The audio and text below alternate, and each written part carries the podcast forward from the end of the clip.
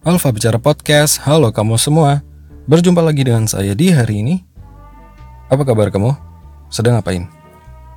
Habis kerja atau masih kerja? Semoga apa yang kamu lakukan hari ini uh, bermanfaat dan menyenangkan Kalaupun kurang menyenangkan, semoga sebentar lagi kamu bakal merasa lebih senang daripada sebelumnya Ya, enaknya kita ngobrol sambil minum-minum minum kopi dan teh atau susu gitu ya. Bukan minum bukan minum yang lain. Uh, tema kali ini uh, kita ngobrolin love hate relationship hubungan cinta dan benci. Kata orang hubungan cinta dan benci itu tipis sekali. Batasnya tipis sekali antara cinta dan benci itu. Uh, bisa hari ini atau kali ini merasakan cinta lalu uh, sepersekian detik atau esok harinya itu sudah merasakan benci pada objek yang sama. Apakah hal yang seperti itu normal ataukah tidak normal? Nanti kita cari tahu. Sebelumnya terima kasih untuk kawan-kawan yang kemarin sudah mengirimkan cerita email dan saya pengen baca lagi tapi tadi agak lupa. Agak lupa karena keselimpat keselimpat ke email-email tidak semuanya email yang masuk itu. Dari kawan-kawan ada dari macam-macam. Ada dari Google ada dari macam-macam pokoknya. Jadi saya belum cek satu-satu. Uh, tapi kemarin tuh saya mohon maaf karena salah nama ya. Nama yang betul itu Mbak Novri dan nanti mungkin saya akan tambahkan jawaban di email tersebut karena episode kemarin itu rasa-rasanya belum lengkap sih. Jadi kan kawan kita ini kemarin itu bercerita bahwa dia itu sudah berpisah dengan mantannya. Tapi nggak tahu ya ini udah berapa bulan sih itu semenjak ngirim cerita. Mungkin apakah sudah balikan atau sudah menemukan yang baru? Saya belum tahu. Mungkin kamu bisa cerita lagi mengirim email lagi. Kemarin cerita katanya sudah berpisah dengan mantannya dan punya masalah karena di hubungan ini cara mereka atau cara kawan kita ini pacaran itu sangat intens sekali dalam berkomunikasi jadi sering banget WhatsApp atau SMS gitu ya. Atau telepon. Dan selalu meminta untuk diberi kabar. Lagi ke mana atau mau ke mana mau ngapain. Atau mungkin eh, sebelum tidur harus pamitan dan lain-lain seperti itu. Tapi eh, di sisi lain ternyata pasangannya merasa agak sedikit kurang nyaman kayak gitu kurang nyaman dengan cara berkomunikasi atau cara berhubungan dengan yang terlalu intens. Sehingga muncullah konflik. Akhirnya mereka berpisah. Ya gitu deh. Ya karena seperti yang kemarin saya bilang, tidak semua orang bisa diperlakukan seperti itu. Di, walaupun uh, niatnya baik untuk memperhatikan, ya kan lagi sayang-sayangnya atau lagi anget-angetnya jadi pengen terus perhatian dengan orang yang kita rasa kita cintai seperti itu. Tapi ternyata mungkin itu miskonsepsi mungkin. Maksudnya baik tapi ternyata eh, caranya itu dirasa kurang nyaman oleh pasangan kita. Akhirnya pasangan kita komplain, "Kenapa? Kenapa harus seperti itu? Terlalu sering atau saya merasa tidak leluasa dalam melakukan aktivitas." Jadi gitu deh. Jadi muncul masalah dan akhirnya berpisah. Tapi apakah kamu masih sedih? Semoga sudah enggak ya. Ya mungkin kalaupun belum menemukan yang baru, nggak apa-apa. Yang penting kamu sembuh dulu luka. Luka-luka dan rasa kecewa itu lebih baik sembuh dulu, baru membuka hati buat yang lain. Ataupun kalau kamu juga saat ini sudah menemukan gebetan atau pacar yang baru, nggak apa-apa nggak ada masalah. Asalkan. Asalkan kamu sudah emang benar-benar melepaskan dan merelakan yang lama.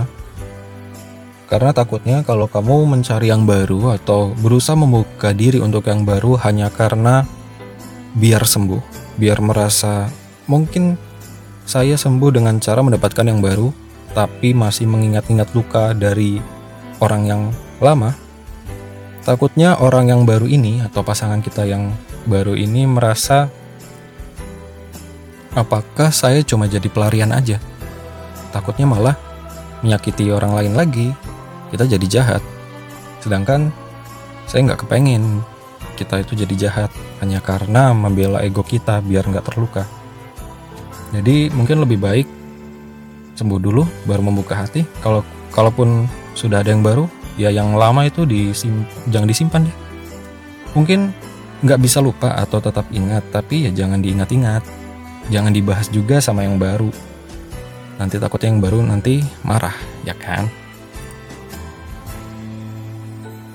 Lalu juga ada pertanyaan, bagaimana sih caranya untuk keluar dari zona nyaman?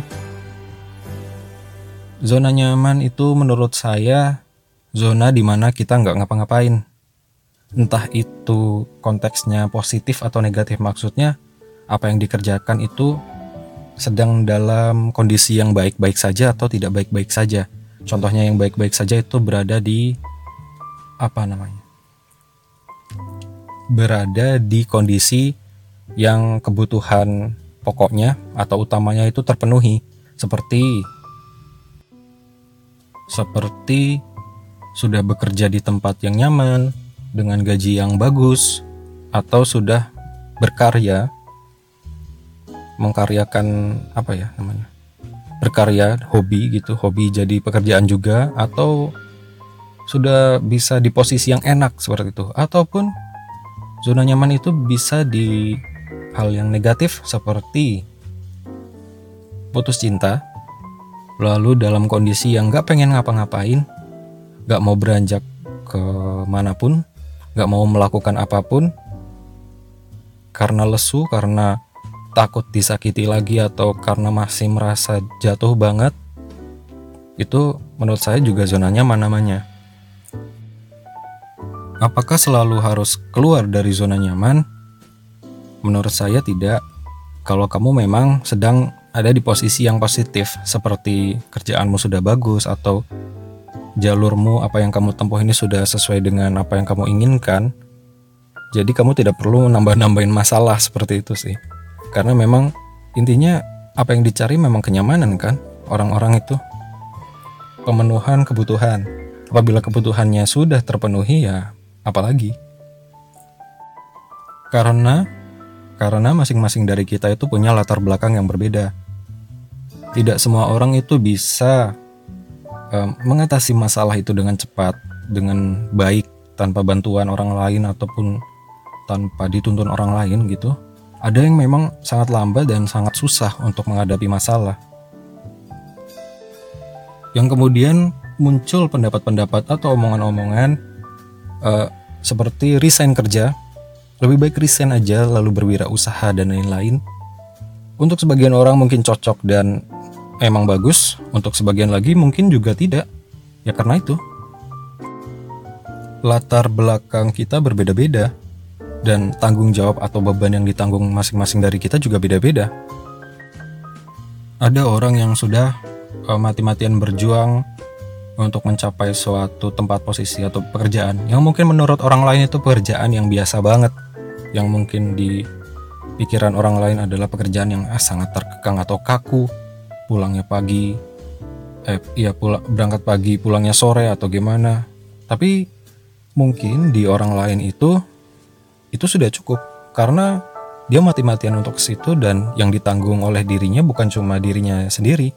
Mungkin ada keluarganya ayah ibunya atau adik-adiknya atau keluarga yang lain.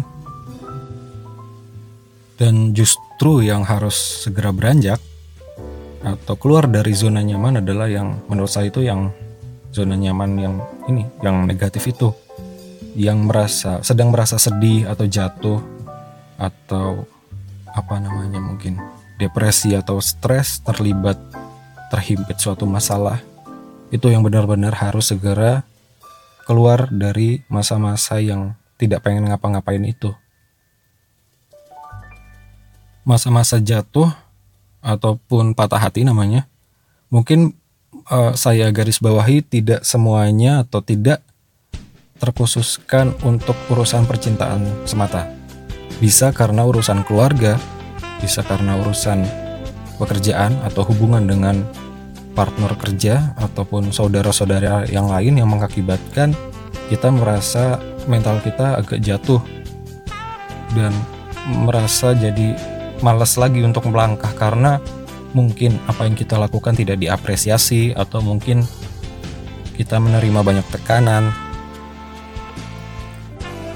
sehingga merasa mungkin saatnya saya untuk berhenti sebentar untuk menenangkan diri atau pikiran, merefresh lagi. Kalau memang tujuannya seperti itu, gak ada masalah. Kamu punya waktu atau butuh sekali waktu untuk istirahat, untuk relax, sebelum melanjutkan apa yang kamu kerjakan lagi. Jadi menurut saya, menurut saya ada tiga zona, yaitu satu zona nyaman, comfort zone. Yang kedua adalah zona belajar, learning zone. Yang ketiga adalah zona bunuh diri, suicide zone. Jadi jadi comfort zone itu jadi zona nyaman itu ya zona diri kita itu nggak pengen ngapa-ngapain lagi. Karena tadi ada dua hal mungkin. Merasa ini sudah cukup sudah mapan ataupun merasa uh, sedang mentalnya sedang jatuh sehingga mengakibatkan kita nggak pengen ngapa-ngapain. Itu namanya zona nyaman. Sudah merasa nyaman dengan dirinya sendiri sehingga tidak pengen beranjak ke mana-mana. Dan yang kedua adalah learning zone atau zona belajar, zona yang akan kita masuki ketika kita berencana untuk keluar dari zona nyaman adalah zona tempat kita belajar. Belajar bisa belajar sendiri untuk tujuannya untuk mengupgrade tentunya. Tujuannya untuk mengupgrade atau berkembang jadi diri atau memiliki karir atau tahapan langkah hidup yang lebih baik. Di sini biasanya kita diharuskan atau mungkin memang wajib mungkin kita untuk saling mencari teman baru, mencari selain tantangan baru ya. Karena saya garis bawahi lagi mungkin tidak semua orang bisa menyelesaikan tantangan atau permasalahan dengan cepat. Ada yang bisa uh, dalam merespon tantangan atau masalah itu membuat dia belajar lalu menjadi yang lebih baik. Ada juga orang yang butuh ekstra keras untuk itu sehingga mungkin ada beberapa masalah yang datang malah mengakibatkan dia itu semakin jatuh. Malah nggak jadi upgrade malah downgrade gitu. Jadi zona yang mengharuskan kita keluar mencari teman-teman baru relasi-relasi baru pelajaran-pelajaran baru yang sebelumnya mungkin kita nggak kepikiran atau di luar dari background kita background pendidikan ataupun kebiasaan kita. Misalnya kalau saya dulu suka banget ngeband dan suka banget nulis atau macam-macam untuk mengasah atau mencoba mencoba apakah saya mampu atau enggak saya belajar jadi apa namanya arsitek misalnya menggambar atau melukis atau apa gitu yang di luar dari background saya dulu. Selain harus cari banyak teman kita juga harus mencari orang yang tepat untuk kita jadikan mentor atau guru. Sehingga apa yang kita rencanakan, yang tadinya kita tujuan dari keluar zona nyaman itu untuk mengupgrade diri atau mengembangkan diri, tercapai.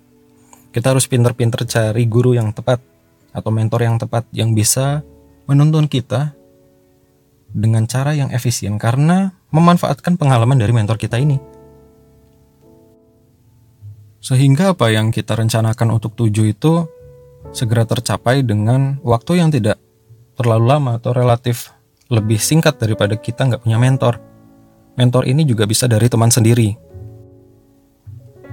Bisa dari teman sendiri, saudara, orang tua mungkin, atau kenalan kita dengan umur yang lebih tua, atau siapa aja. Mungkin malah junior kita yang lebih berpengalaman. Itu bisa kita jadikan mentor. Tergantung kita emang pengen apa pengen mengarah ke apa ataukah mungkin tadi contohnya um, ingin keluar dari zona yang berkutat dengan pekerjaan sebagai karyawan kewirausaha mungkin? Kita butuh mentor untuk usaha. Atau tujuan kita untuk menjadi pelukis atau penggambar atau arsitek? Ya kita cari guru atau mentor yang berhubungan dengan itu. Arsitek ataupun siapa gitu mahasiswa yang di bidang itu juga. Jadi kita bisa serap ilmunya juga. Lalu di zona belajar ini atau learning zone ini memang kita diwajibkan untuk sering-sering menggali, rajin menggali potensi diri kita. Karena kita itu keluar dari apa yang kita rasa sudah settle atau sudah inilah, sudah sudah apa namanya sih? Sudah aman gitu. Kan kita berkelana lagi gitu. Tapi sebelum memasuki learning zone, eh, kita mengukur diri. Kira-kira apakah ketika saya misalnya tadi contohnya memutuskan dari karyawan untuk menjadi pengusaha atau berwirausaha, apakah apa yang saya tanggung, siapa yang saya tanggung, misalnya keluarga, adik, atau orang tua itu sudah siap? Apakah saya juga sudah siap dengan kerugian atau segala bentuk yang tidak mengenakan? Karena kan orang kerja biasanya itu kalaupun belum menikah itu menanggung beberapa beban sih, misal punya adik, uang sekolah adik, atau jajan adik ataupun orang tua gitu. Ya kita pintar-pintar mengukur apakah kita bisa? Jangan sampai kita merugikan keluarga sendiri atau orang lain. Karena apabila kita terlalu um, ceroboh atau sembrono ketika seketika itu dari zona nyamannya kita langsung tanpa persiapan, tanpa belajar, tanpa pikir panjang dan perhitungan, langsung terjun aja ke learning zone atau zona belajar, itu namanya kita malah masuk ke suicide zone atau zona bunuh diri. Zona di mana terlalu banyak risiko. Terlalu banyak risiko yang mungkin malah tidak membuat kita berkembang, malah kita jadi makin jatuh, membuat kita semakin jatuh. Seperti itu. Jadi, kalau di learning zone, kamu harus banyak belajar dan memperkirakan, memperhitungkan untung rugi negatif positif atau apa yang terjadi bila saya mengambil langkah ini gitu. Itu di learning zone. Tapi kalau kamu tidak memperhitungkan itu semua bonek gitu loh bundu nekat. Yang penting nekat gitu. Itu bisa jadi kamu masuk ke suicide zone. Zona yang sangat bahaya karena misalnya apa yang kamu tanggung bukan dirimu doang. Kalau belum berkeluarga bisa keluarga kayak tadi ataupun kalau sudah punya anak istri atau suami atau anak gitu itu mereka juga jadi tanggungan kamu. Malah nanti malah jadi membebani orang lain itu malah menambah masalah lagi. Itu nanti stres lagi malah ke zona nyaman lagi. Kamu makin gak pengen ngapa-ngapain. Ya jadi harus diperhitungkan seperti itu jadi uh, menurut kawan kita tadi Novri kamu mau um, beranjak ke yang mana nih mau belajar apa kondisi kamu sekarang ini seperti apa? Apakah sedang baik-baik saja atau sedang tidak baik seperti itu? Kalau nyaman sih orang tuh pasti pengen yang nyaman sih. Dan kalau sudah ada yang nyaman kenapa harus nambahin masalah baru gitu? Mungkin seperti itu. Dan ya seperti itulah. Itu zona nyaman. Kurang kurang lebihnya seperti itu gambaran dari saya. Mungkin bisa kamu googling sendiri atau cari referensi sendiri. Mungkin kalau kamu masih sekolah atau kuliah bisa PDKT lah sama guru BP atau dosen-dosenmu. Dan saya ingatkan, saya kasih pesan aja sih, networking itu penting sekali, apalagi di masa-masa kamu sedang menimba ilmu, sekolah seperti itu. Terutama yang sekolah, sekolah ataupun kuliah. Misalnya kamu pengen banget belajar apa, ya silakan cari temen yang memang menurut kamu bisa ilmunya kamu serap ataupun kalau bukan teman dosen atau siapa gitu. Jangan takut ditolak ataupun malu karena nanti itu sangat penting sekali. Teman-teman atau relasi itu sangat penting. Nanti ketika kamu keluar ke dunia kerja, hal-hal yang seperti itu tuh sangat bermanfaat. Sangat berdampak manfaatnya karena rezeki itu ya memang dari Tuhan tapi tidak langsung uang itu turun jatuh ke bumi. lagi-lagi datang lewat orang terdekat kita, teman kita, keluarga kita, dan itu relasi kita. Jadi perbanyak relasi. Biar rezekinya ada terus peluangnya seperti itu.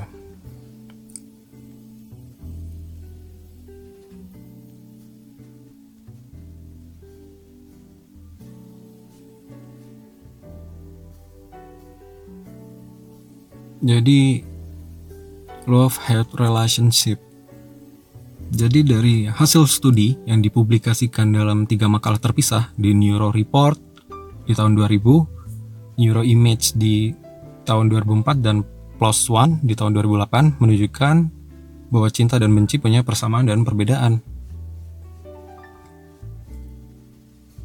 Cinta mengaktifkan bagian sistem penghargaan di otak yang kaya akan penerimaan rangsangan hormon oksitosin dan vasopressin.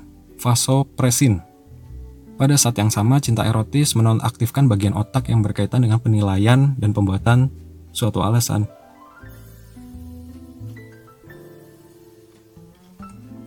Jadi, rasa cinta dan benci itu juga ada kaitannya dengan tubuh. Ada bagian otak yang berpengaruh.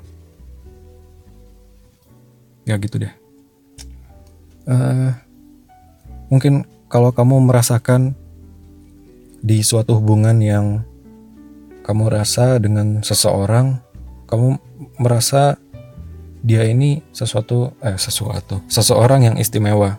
Kau punya rasa sama dia.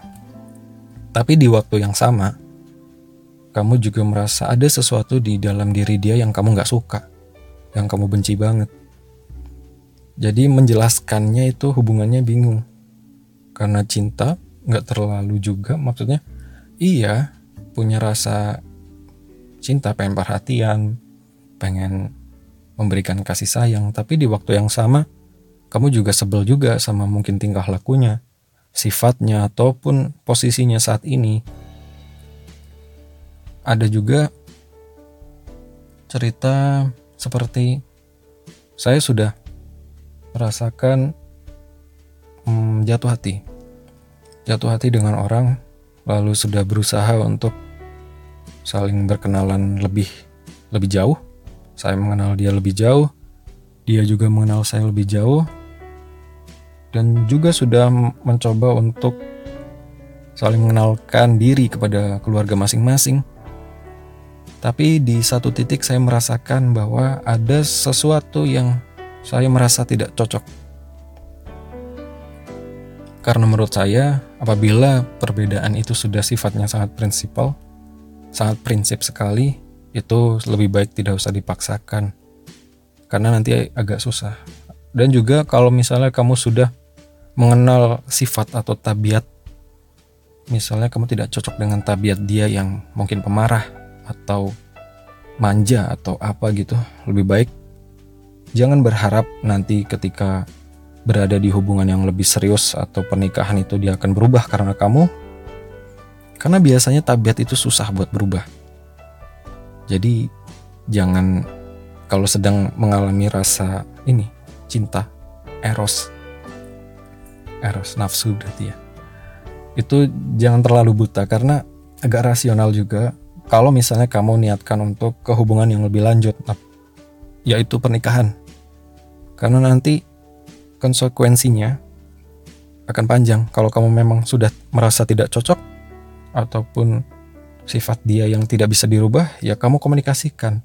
Apakah sifat ini bisa kamu rubah atau tidak? Kalaupun tidak, bagaimana caranya ataupun buat perjanjian gimana gitu. Kalau misalnya tidak bisa menepati atau berubah, ya ya gimana gitu. Apakah udahan ataupun gimana? Lalu saya akhirnya kembali ke cerita saya. Akhirnya pelan-pelan saya mundur aja. Mundur dari percobaan untuk mengenal lebih lanjut. Sebelum itu sih saya sudah bilang bahwa saya ini lebih suka yang seperti ini. Sifat seperti ini saya kurang kurang terlalu suka karena saya merasa ada sesuatu yang tidak cocok dengan hal yang seperti ini. Misalnya keras gitu atau gimana. Saya pengen menghindarkan diri dari hal itu karena saya tahu saya juga gak batu, jadi saya tidak boleh ketemu batu juga. Kalau saya ketemu batu juga, saya bakal pecah. Itu salah satunya buat menghindari konflik atau masalah, atau stres atau depres. Ya, sekarang di momen-momen atau tahap-tahap ini, mungkin ada juga yang seperti saya yang lebih berhati-hati, mungkin juga ada yang enggak. Tapi ya gitu deh, kita kan berusaha biar jadi yang lebih baik lagi. Walaupun nggak tahu ini apakah benar yang saya sudah ambil, langkah yang sudah saya ambil ini apakah benar atau tidak, nggak tahu. Dan juga ada juga cerita teman yang sudah sampai ke tahap lamaran, sudah lamaran, sudah tukar cincin dan lain-lain, tapi ternyata tidak menemukan apa namanya kecocokan yang lain seperti itu. Aneh juga sih kalau sudah mencapai tukeran cincin itu atau pertunangan terus akhirnya berpisah. Tapi menurut saya nggak apa-apa. Semisalnya um, masalah itu malah muncul setelah pernikahan, itu malah lebih menyakitkan lagi karena orang-orang yang sekitar kita taunya kita tuh baru baru mengadakan pernikahan, ikatan yang baru, mungkin lagi angkat-angkatnya. Jadi agak aneh misalnya ada masalah atau malah memutuskan untuk berpisah. Itu justru menurut saya lebih bagus emang bersyukur apabila masalah atau sifat asli, tabiat asli pasangan kita atau kita itu keluar duluan sebelum melanjutkan ke hubungan yang lebih serius. Misalnya lagi pacaran, biasanya kan manis-manis doang tuh. Kita berusaha untuk manis, menjemput gitu, beliin sesuatu. Biasanya agak bias, apakah ini beneran sifatnya seperti ini atau justru ini emang karena lagi dimabuk cinta aja gitu, jadi pengen memberikan segalanya. Di situlah kita harus uji diri kita juga yang diuji dan diri dia. Apakah sifat ini real, murni, benar-benar emang seperti yang kita lihat atau tidak. Dan kalaupun memang tidak seperti yang kita lihat atau bayangkan, ternyata aslinya berbeda 180 derajat ataupun gimana gitu agak agak menyimpang. Dan kita tanya diri kita, apakah kita masih menerima hal ini atau tidak? Kita masih maklumi atau tidak? Kalaupun bisa, kamu tanya diri kamu, mungkin tanya curhat sama sahabat kamu apakah kayak gini bisa apa enggak ya? Gitu. Ya mungkin kalau kamu terima oke okay, lanjut. Tapi kalau misalnya tidak kamu komunikasikan ke pasangan kamu lalu bilang apakah ini bisa berubah atau tidak. Paling tidak bisa diminimalisir atau cari cara bareng-bareng. Kamu juga bantu dia buat berubah menjadi yang lebih baik di saat itu. Bisa atau tidak. Bikin komitmen lagi Kalaupun nanti tidak bisa pada akhirnya, ya kamu harus relakan. Jangan paksakan hal yang memang sudah tidak kamu suka dari awal.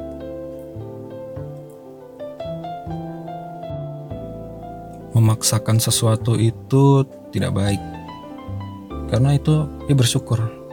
Kita mengenal seseorang atau misalnya tadi kan kita tahu orang ini nih, wah ternyata tidak seperti itu ya itu harus bersyukur sih karena terhindar dari masalah yang lebih besar.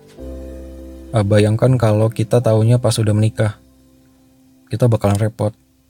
Biasanya karena sudah menikah kadung ya ada rasa malu di sana ada nama yang harus dijaga. Seringkali orang itu berbohong pada dirinya sendiri oh, nggak apa-apa deh saya bisa terima. Padahal penerimaan itu muncul karena terpaksa karena ingin melindungi sesuatu ingin bertahan gitu melindungi sesuatu yang dia lindungi, seperti nama baik keluarga atau nama baik dia sendiri atau citra dia atau keluarganya di mata orang lain. Jadi mumpung belum kadung, nggak apa-apa, kamu kecewa di awal. Dan lagi-lagi misalnya kamu tahu dan merasa kecewa, jangan kamu langsung pergi, kamu juga harus komunikasikan sama yang bersangkutan. Um, bergabung atau memutuskan berjalan sama-sama dengan baik, kalaupun berpisah juga harus dengan baik-baik. Ya walaupun untuk sebagian orang mungkin rasanya berat. Berat ini. Saya juga ngomongnya gampang, tapi mungkin kalau dihadapkan dengan posisi yang sama, rasanya berat juga. Ya gitu deh. Tapi ada orang yang bisa kok. Saya kenal kok. Ada orang yang bisa. Sangat bisa untuk hal-hal seperti ini. Dan saya belajar banyak dari orang itu. Itu contoh hubungan percintaan atau pernikahan. Bisa lagi misalnya love hate relationship itu saudara. Ya karena saudara masa kamu benci benar-benar benci gitu. Pasti ada rasa kamu perhatian sama dia atau cinta gitu. Tapi kadang-kadang nyebelin. Contoh, contohnya kayak gitu. Atau orang tua. Kadang kadang kita merasa kok bapak ibu seperti ini ya? Kok saya di uh, perlakukan seperti ini? Atau diberikan seperti ini gitu? Sebenarnya kita sayang tapi kadang ada juga yang mengganjal sehingga hubungannya itu jadi agak kurang gitu. Ya gitu gitulah dan kata orang yang biasanya mendistraksi diri kita membuat kita stres atau depresi atau merasa kecewa biasanya orang dekat lahir dari orang dekat bisa keluarga sahabat teman tetangga orang tua Seringkali seperti itu. Dan biasanya kalau ada hal atau perlakuan yang kurang, kita merasa kurang dihargai atau kurang didengarkan atau merasa kenapa kok saya tidak diterima atau diperlakukan dengan baik. Bila orang-orang ini atau kamu belum bisa menerima, itu bahaya banget rasanya. Apalagi hal-hal yang berbau tentang keluarga atau hubungan seperti ini kan agak susah buat dijelaskan atau diceritakan ke orang lain, misalnya sahabat kamu. Agak susah karena ya sangat sensitif sekali, sangat intim sekali soal keluarga. Jarang banget sih. Kalaupun ada mungkin ya ke sahabat yang benar-benar deket aja. Kalaupun ada yang bercerita tentang kondisi keluarganya, bagaimana sebenarnya yang dirasakan seperti apa gitu. Karena sangat ya gitulah sangat private sekali. Hal-hal yang sulit banget buat dikeluarin. Tapi kita sudah ditakdirkan misalnya keluarga. Kita sudah ditakdirkan lahir di keluarga ini dengan orang tua yang seperti ini ada yang kondisi orang tuanya utuh ada yang sudah berpisah ada yang masih ada ada yang sudah wafat ya itu sudah ditakdirkan. Tapi kembali, bagaimana kita melangkah ke depan, itu apakah kita sudah menerima hal itu atau belum? Penerimaan kita akan masalah-masalah itu berat sih, berat. Beberapa orang ya sangat berat. Dan butuh waktu, memang butuh waktu untuk menerima. Misalnya, kondisi keluarga saya pecah atau broken home. Misalnya, si anak ini pasti butuh waktu. Kita butuh waktu, misalnya di posisi sebagai anak, kita butuh waktu untuk menerima yang sebenarnya terjadi ini seperti apa. Dan kita pasti tidak bisa atau sulit banget buat mengintervensi keputusan itu. Kenapa berpisah, kenapa seperti ini. Itu kalau misalnya pisah cerai atau misalnya kalau meninggal atau wafat, kenapa saya ditakdirkan seperti ini, Kenapa harus saya sendiri kayak gitu merasa sendiri?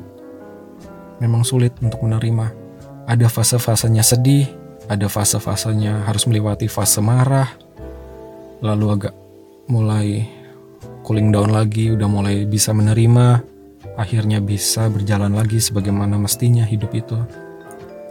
Tapi masing-masing orang punya cara dan waktu yang gak sama dalam menghadapi hal itu.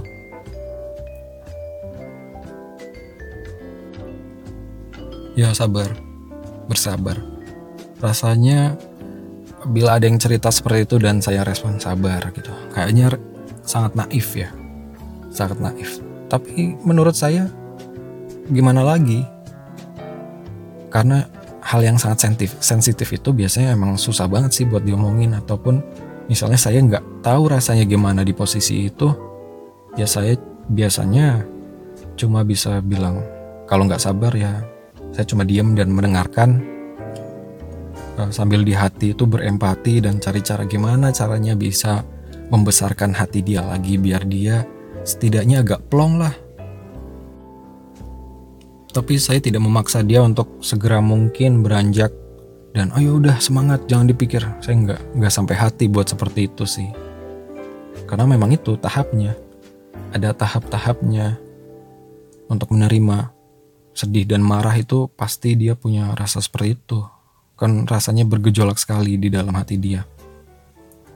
Lalu misalnya apa ya? Hubungan pertemanan. Hubungan pertemanan juga bisa loh, love hate relationship.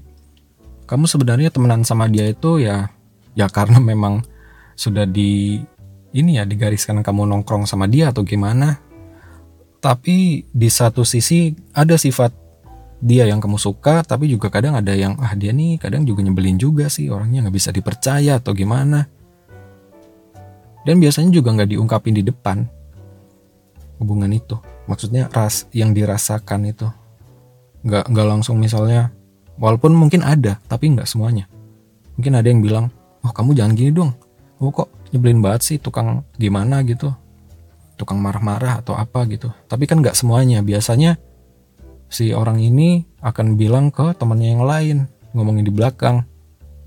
Kok dia gini sih orangnya gini banget sih nyebelin sih. Tapi pas waktu nongkrong bareng sama orangnya dia nggak ini malah nggak nggak nyampein secara langsung. Jadinya kan masalahnya nggak clear. Ya gitu deh. Mungkin kita lebih harus terbuka. Dan satu kalau cinta kata orang itu berkorban berkompromi bisa menerima berserah yang namanya cinta itu menderita aja dirasa tidak menderita. Itu namanya cinta katanya. Jadi ya misalnya kamu punya pasangan dan sudah terlanjur akhirnya tahu tabiat pasangan kamu nggak sesuai dengan prinsip hidup kamu, tapi karena sudah terikat dalam pernikahan dan sudah punya anak mungkin agak berat banget untuk memutuskan untuk berpisah. Tapi kalaupun kamu misalnya kuat, bisa berbohong pada diri sendiri, kamu bisa nerima, kamu berserah gitu. Ya sudah saya berkompromi dengan apa yang ada saat ini demi sesuatu yang lain yang mungkin bukan buat saya tapi mungkin buat keluarga atau anak saya atau masa depan kita kami semua gitu. Memang akan ada datang masa-masa yang pelik di hubungan cinta yang romantis seperti apa pun dan itu ujiannya. Dinamika hidup kan emang seperti itu. Kadang senang kadang sedih, kadang di atas, kadang di bawah, kadang enak, kadang gak enak, kadang biasa aja, kadang flat, yang memang harus dilewati. Tapi memang saya punya paranoid banget sih. Kalau misalnya tentang perpisahan.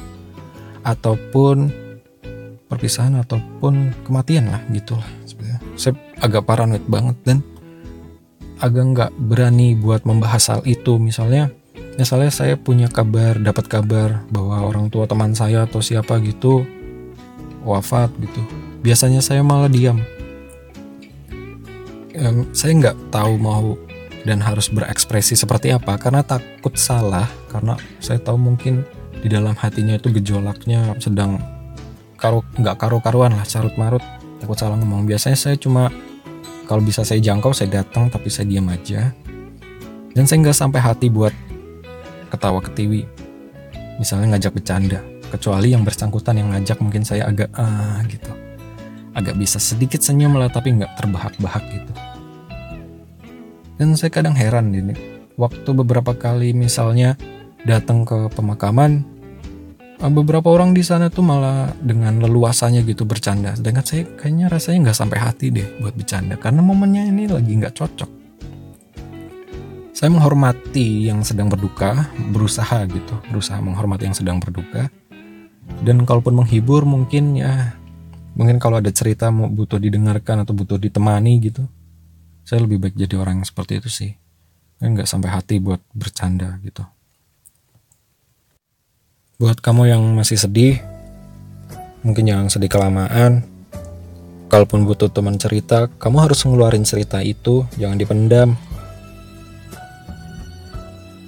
Karena makin dipendam, makin mengendap, makin mengendap, makin mengendap. Nanti penuh, suasana hatimu nanti penuh, tiba-tiba akan meledak di suatu waktu yang gak kamu kira. Di momen yang kamu lagi marah. Hal yang sepele mungkin, tapi marahnya sangat marah gitu atau sedih sangat sedih. Mungkin itu karena pengaruh kamu gak cerita. Ya tapi memang memang untuk bercerita tentang masalah itu tidak bisa ke semua orang. Kamu harus lihat-lihat siapa orangnya, ke sahabat kamu atau orang tua kamu, saudara kamu, kakek nenek atau yang merasa kamu itu aman bercerita sama dia. dan memang jangan ke sembarang orang karena orang mungkin akan menyebarkan ini cerita kamu juga misalnya itu sangat intim gitu. Takutnya kan seperti itu karena biasanya cerita yang seperti itu tuh sangat private privasi sekali. Dan mungkin juga tidak semua orang bisa memberikan masukan atau respon yang bisa membuat kamu menjadi lebih baik merasa lebih baik gitu. Sedangkan tujuan kamu untuk cerita kan biar plong biar ada yang dengar syukur-syukur ada yang ngasih nasihat atau masukan kalau nanti malah kamu cerita dan dapat masukan yang bikin kamu tambah jengkel atau tambah sedih itu kan malah rugi sendiri. Udah lu rugi waktu buat cerita ceritanya udah kebagi tapi kamu juga nggak plong juga. Ya silakan cerita deh sama orang-orang terdekat kamu. Jangan jauhi orang-orang dekat kamu. Jangan. Jangan ngurung diri kelamaan. Saya tahu penerimaan itu harus ada prosesnya dan tiap masing-masing orang lama atau enggaknya itu relatif. Ada yang bisa cepat, ada yang sangat lama. Hmm, kamu harus terima itu, harus dilewati, tapi jangan dinikmati. Kamu harus tetap usaha buat jalan, walaupun pelan-pelan, nggak apa-apa.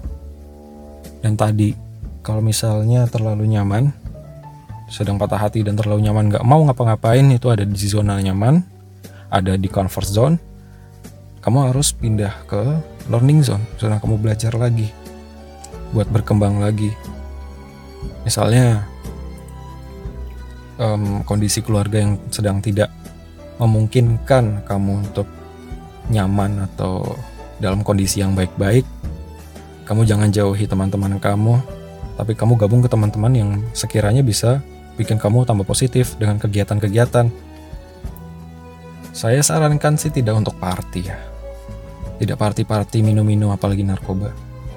Karena itu boros. Cara ekonomis itu tidak banget karena boros, karena mahal. Yang murah aja ya itu bergabung ke teman-teman yang baik. Misalnya kalau kamu muslim ke pengajian, kalau lagi hits tuh, lagi naik banget tuh pemuda-pemuda yang hijrah Gak ada salahnya kok gabung situ. Ataupun kalau kamu non muslim bisa ke tempat ini perkumpulan remaja yang sama-sama satu agama ataupun ke ormas. Ada yang baik juga ke ormas. Ya ke komunitas apa gitu. Komunitas banyak sekarang. Komunitas pencinta sepeda, lari, nah terutama olahraga tuh. Olahraga bisa buat bikin kamu selain badannya seger, fresh lagi juga secara psikologis buat kamu lebih nyaman. Karena tadi cinta dan benci itu ada dari respon tubuh juga di otak. Jadi tadi namanya apa lupa saya baca tapi lupa. Tapi itu. Jadi apa ya? Ya berhubungan sama endorfin dan serotonin gitu. Yang bisa membuat kamu merasa lebih bahagia. Jadi bisa dihasilkan dari kegiatan olahraga secara natural oleh tubuh. Ya jadi gitu salah satu tips biar kamu bisa sedikit terlepas dari stres. Bisa terlepas dari stres dan kalau kamu olahraga bareng sama komunitas, kamu bisa nambah teman juga, nambah relasi juga. Karena kamu lagi di learning zone atau zona belajar, jadi itu bisa nambah-nambah kamu buat mempercepat proses belajar kamu biar jadi pribadi yang lebih baik. Seperti itu. Udah deh, segitu aja ya. Dan sampai jumpa di episode selanjutnya. Jangan lupa jaga kesehatan. Ini lagi dingin, tapi kayaknya udah agak hangat sedikit, tapi masih kering dan kayaknya kemarau. Agak panjang mungkin. Ya gitu deh, jaga kesehatan. Jangan lupa olahraga, makan, dan ngapain aja deh. Ngapain aja, terserah. Yang penting kamu happy. Asal jangan narkoba. Udah, sampai jumpa di episode selanjutnya. Jangan lupa kirim email uh, kritik saran dan cerita lagi mungkin respon kamu lagi dikirim lagi di DM Instagram juga nggak apa-apa di Facebook juga nggak apa-apa di mana aja tapi saya emang lagi males banget nih lagi males banget ngupload ke YouTube nggak tahu kenapa ya gitu deh yaudah Alfa bicara podcast. Signing out bye bye